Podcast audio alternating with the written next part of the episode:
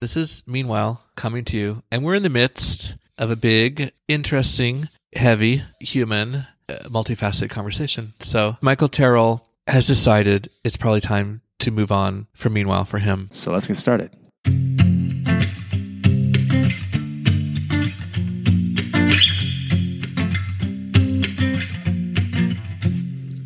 Hey world, this is Michael Melcher.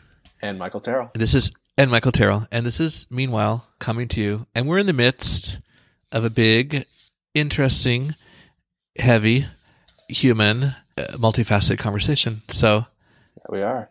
Welcome in the midst of Act Two or whatever. So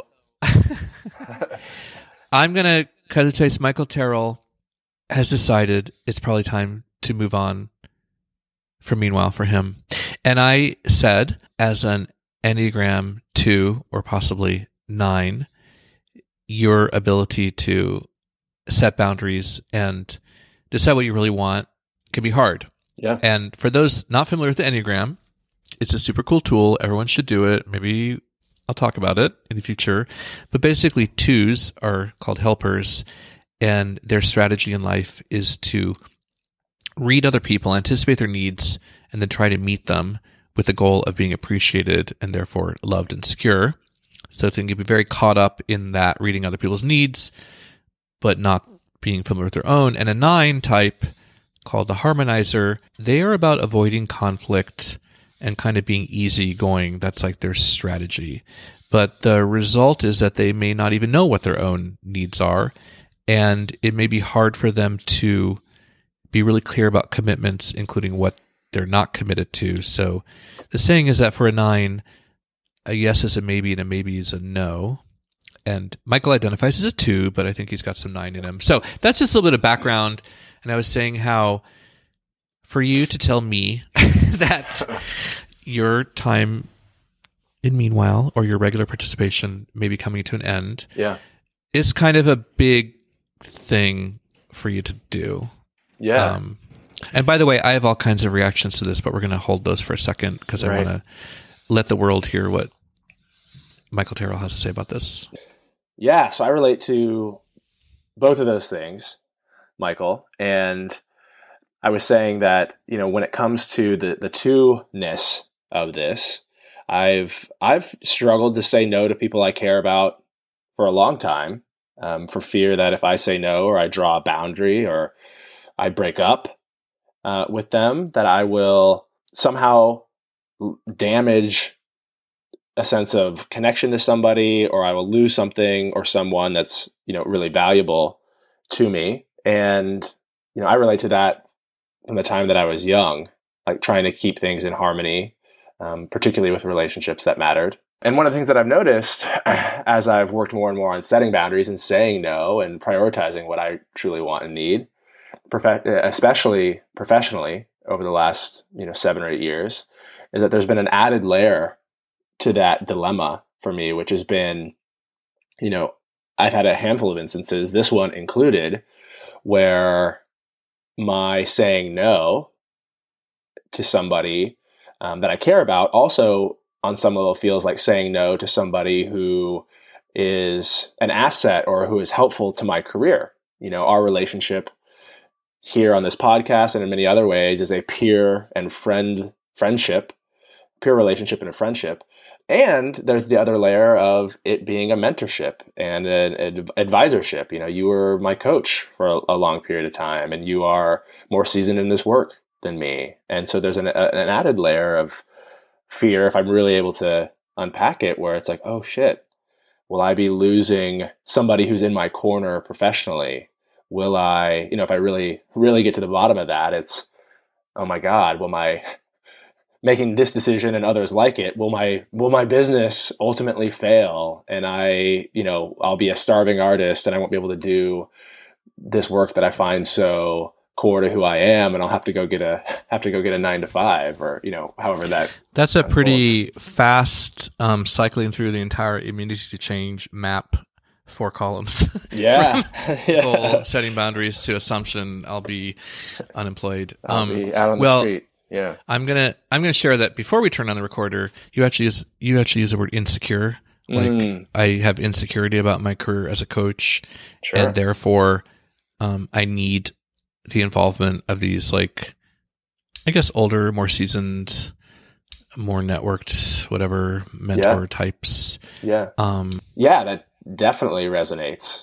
And um, I think especially starting out in this field that a wee young laddie of, you know, twenty-two, twenty-three, that vulnerability and that insecurity was, you know, really rampant as I was getting started. And to a certain degree, it's, you know, continually reduced as as I've grown and as my practice has grown, and it's still there, and echoes of it are certainly still there. It does feel very vulnerable to to put a boundary in place with somebody who I see as a as a mentor and a supporter for that career trajectory. Um, yeah, and there is certainly some nervousness and insecurity there. Well, you you did something I think is pretty unique in this career, in the sense that you started super young, like most coaches start when they're in the mid forties, I would say, or later. Mm-hmm. Mm-hmm. I started when I was like thirty-eight, thirty-nine, which is kind of on the young side, actually. Mm-hmm. But you're super young, and you deliberately connected with these more experienced, older people. Mm-hmm. Um, I didn't do that. Like, I didn't really connect with more seasoned people, but if I had, it might have been really good for me. Mm. I might have kind of, I don't know, made more money, made more connections, learned more, what have you. So, you know, I think it's kind of an interesting strategy. But I also, am I a father figure for you? Hmm. Dun, dun, dun. So I asked, I, you know, you talked about your kind of family of origin, and uh-huh. you're very close to your father now, but you shared that, you know, he had some big difficulties growing up that made you grow up faster, yeah. but also might have created this type of helping personality. So I just, I guess we're getting a little Freudian now, but um, in, in a way, your strategy could have been to identify like older, caring, experienced people who could help you mm-hmm. in ways that other adults had not. And yet there's a double-edged sword in there, because you might have the underlying fear that if I'm not pleasing these people, or if I do something that they won't like, then that will all be taken away from me. Yeah. Yeah. It's a great thing for me to go away and chew on. And and maybe there is something there. The details of my, my family of origin story are, are, are a bit different. Yeah. Food for thought. Well, for thought. I'll add more food for thought. So the other thing we're talking about in this potential transition slash breakup are that my family of origin is that my parents got divorced when I was young, and then I made do, and I was like super high achiever, kid of divorce, et cetera. Mm-hmm. But my shrink, who I've referred to many times before, would say, well, that in itself was a limited kind of strategy, because it's sort of based on the idea that people leave, or or more specifically, men leave. Mm-hmm. And if they decide to leave, there's nothing you can do. So don't fight, just accept it, find other ways to meet your needs, don't demand what's important to you. So an hour ago, when you told me this, what you actually said is something like, oh, I have something I want to talk to you. And I said, are you breaking up with me? And you said, maybe. I think I hesitated and I said, yes, didn't I? I don't know, but whatever. I, I, I, I guessed it right. And uh-huh. it's kind of like surprise, not surprise at the same time. Mm-hmm. But on one level, I was thinking, oh, wait, uh, what should I do here? Should we agree on X number of more podcast episodes? And then I kind of thought, eh, I don't really want to do that. But then I was thinking, well, is that just how I deal with life? Like mm-hmm. someone says they're on their way, and okay, well, I can't really do anything about that. They've chosen to leave, so whatever. Mm-hmm. Um, anyway, that's just my addition to the family of origin story and how it relates to our podcast discussion. Yeah, totally. What to do going forward. Totally. Well, being able to tease out our reactions to conflict, or reactions to breakups, or reactions to redefining relationships, and say, hmm, in what way is this a pattern of mine? And in what way does it serve me? What way does it cost me? What's hard about that? You know, as we were talking, again, we had act one of this conversation, everyone, before we started recording the episode. Um, as we were talking, though, you know, just getting to the point of realizing we don't have to make the final decision about how many transition episodes, what this all needs to look like, what you do or do not want to advocate for. You don't have to make that decision right here and now as the news is first shared, right? Well, that's why I said, I said I would not make the decision because my tendency would have been to just do it and agree to something, yeah, and not want it. Yeah. And I, and I'm, you know, I'm supportive of, of that. And I think, I just think, you know, getting to this point of being able to suss out, Hmm, what are my, what are our tendencies here? And what, what are the ways in which they sometimes leave us wanting has I've made me feel about this conversation really, I think just appreciative and grounded that, you know, we will process it as we need to and be aware of our pitfalls in navigating something like this. And we don't have to solve it all and tie it up with the perfect bow in the first thirty minutes of entering this version of the world or having this conversation. And there's some relief in that for me. There's some space in that, that we're both creating for ourselves. And I think being able to articulate it to one another, it makes me feel patient and calm and at ease. I don't know if it makes you feel that way, but that's where I'm at. Well, I was thinking about uh, something we were talking about a little while ago, which was how authentically are we showing up here mm-hmm. on this podcast, and also what it actually represents for us. So what I know is over the last year plus, you've been really involved in building up your business with your colleague, Anna Maria. That's right. And I was looking up your new website. Sounds pretty cool. You've shared all this excitement, and over the months as you shared this, I've had two different reactions.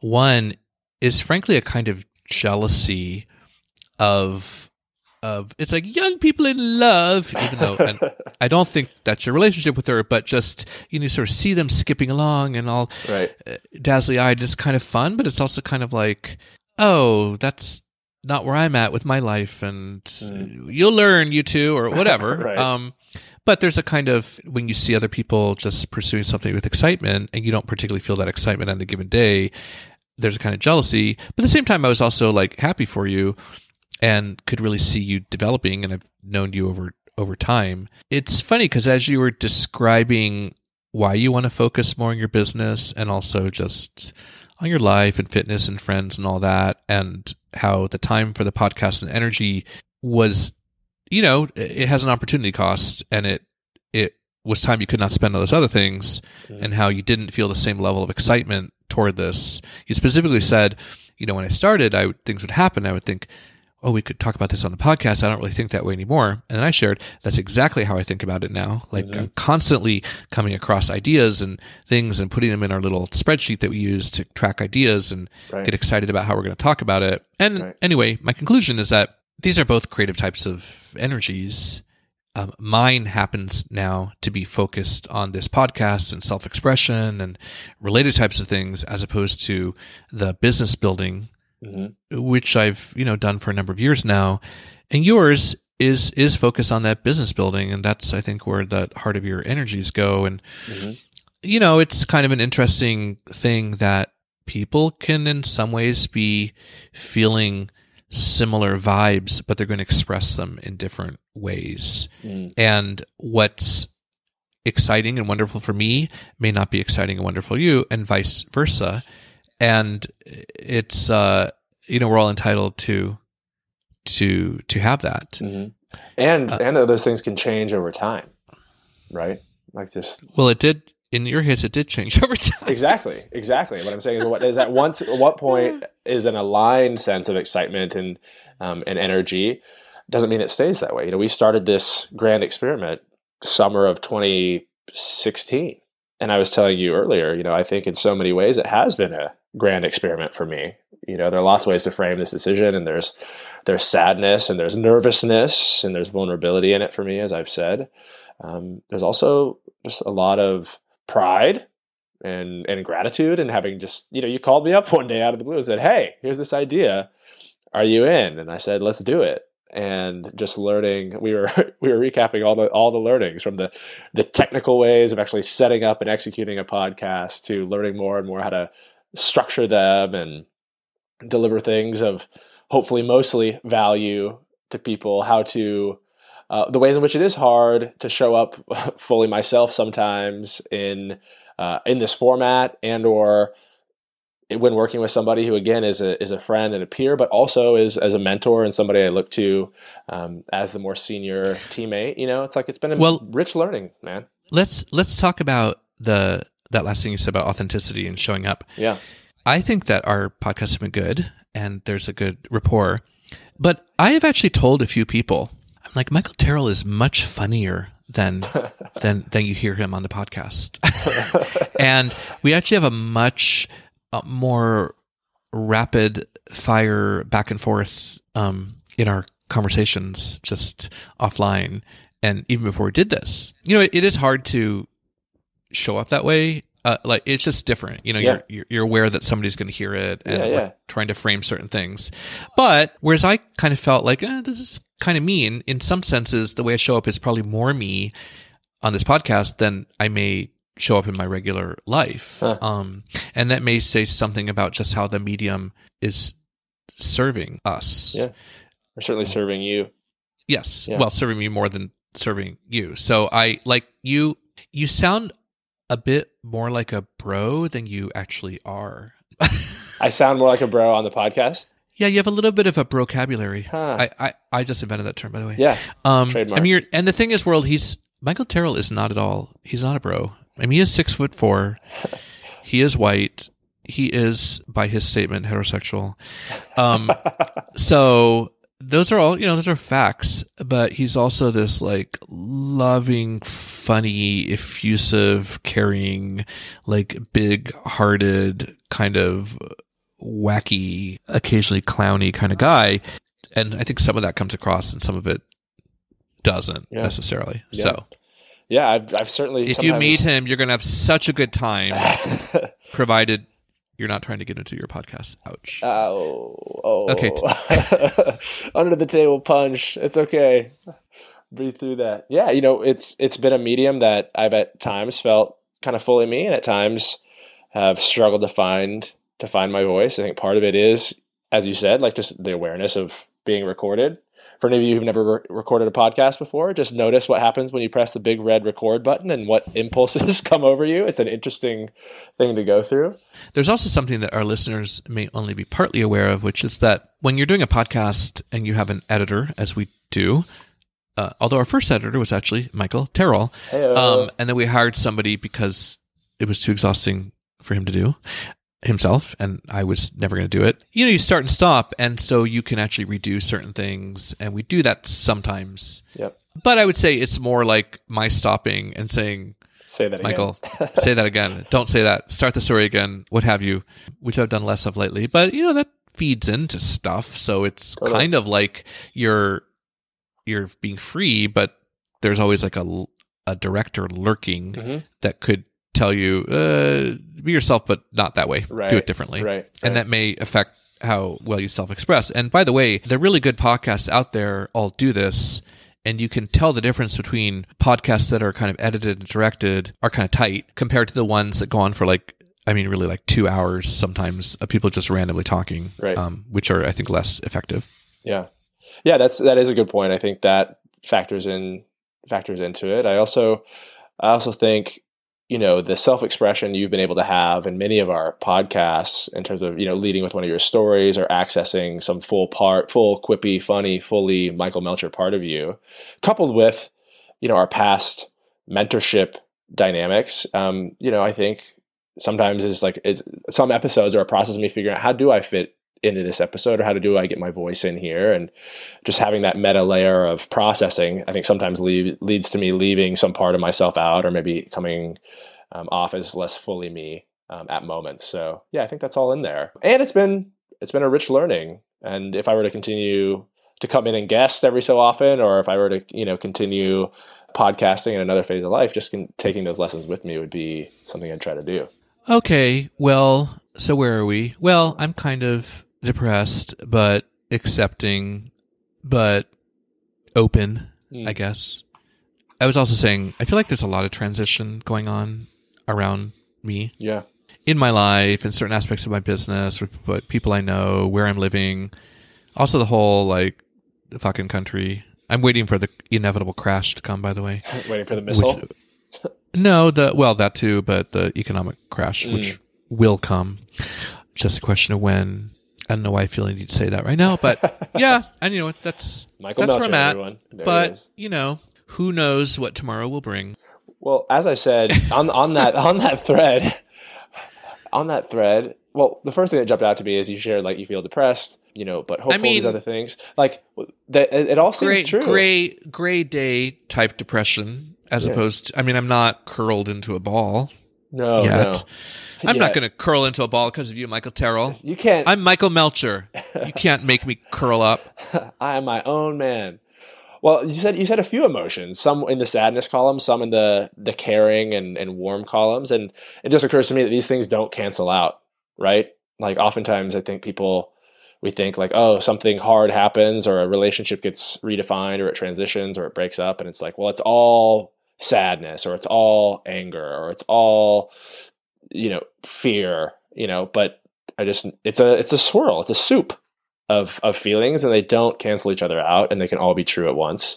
That's something I've certainly learned and I hear in what you just said. Well, and then there are also all the assumptions underneath it, right? So, right. so it would be easy for me to have an assumption like, okay, we developed this podcast based on this particular duo of personalities and set of skills and what have you. And uh, now if I have to organize it all myself, will I do it? And how do I get these links up and everything? But that's actually just uh, a set of assumptions that it would be wise to investigate mm-hmm. because, you know, who knows what will happen. So, mm-hmm. well, we've, we've talked pretty extensively about investigating assumptions and stories. And my hope is, you know, you'll do that as we give this time to settle. And the other thing is, you know, it's important for me, it's been important for me in this conversation with you to be clear that, you know, I'm still interested in being connected to you. And I'm interested in our relationship and our friendship. And it's, and it's important to me. And it's important to me that you hear that that's my intention and, and my interest. And, you know, of course it takes two to tango and it's, it's on you to take me up on that. But well, actually the correct quote from Doctor Jordan is it take two to tango. It take two to tango. Yes. yeah. And so, you know, and even as we go through this transition, it's important for me to steer you towards an accurate assumption or set of stories around whether or not A, I care about you and our in our relationship, and B, whether I'm interested in continuing that connection and relationship, which is true. Yeah, for the to the extent that that plays out in your assumption, assumption world, as you're reflecting on this, I want you to hear that loud and clear. That's important to me. I hear you. You hear me? You hear me loud and I hope Anna Maria hears it too. Just kidding. Just kidding. Not really. Uh, um. All right. So. So Michael, wh- why did we why did we decide why did we decide to hit record halfway through this conversation? What was what's our hope? Because there was some there was some good shit here, and it's all real. And we'll decide later whether we want to broadcast it. Super vulnerable, man. Yeah. Very vulnerable city. Yeah. So what's our homework for our listeners? The homework is go have a drink. And, and then have another one. Are you describing um, what you're going to do after this? Please don't. It's it's one in the afternoon. It's Friday. No, I have to pick up my kids first. We'll we'll decide. I have the nanny today. All right, all right. It's five o'clock I also, somewhere. I, by the way, I still haven't recovered fully from my kids being sick for two weeks. So, yeah, maybe or maybe I'll go on a hike. Go. Oh, I, I could just hang out on my treadmill desk for a while. That's very soothing. Hike in your living kind room. Of, there you go. Kind of pathetic. I don't know, listeners. Your homework is just sit inside. The question. It's a phrase that my friend, Coach Joy Leach, says sometimes. Not consider a question, answer a question, but just sit inside the questioner, sit inside the experience. So for me, the question is, uh, what is the future of this podcast and how do I feel about it? And, you know, that's it. Just to pick, pick your own question and just like sit inside of it with or without liquid supplements. Libation would, supplements. Would you like to give our listeners a homework, Michael Terrell?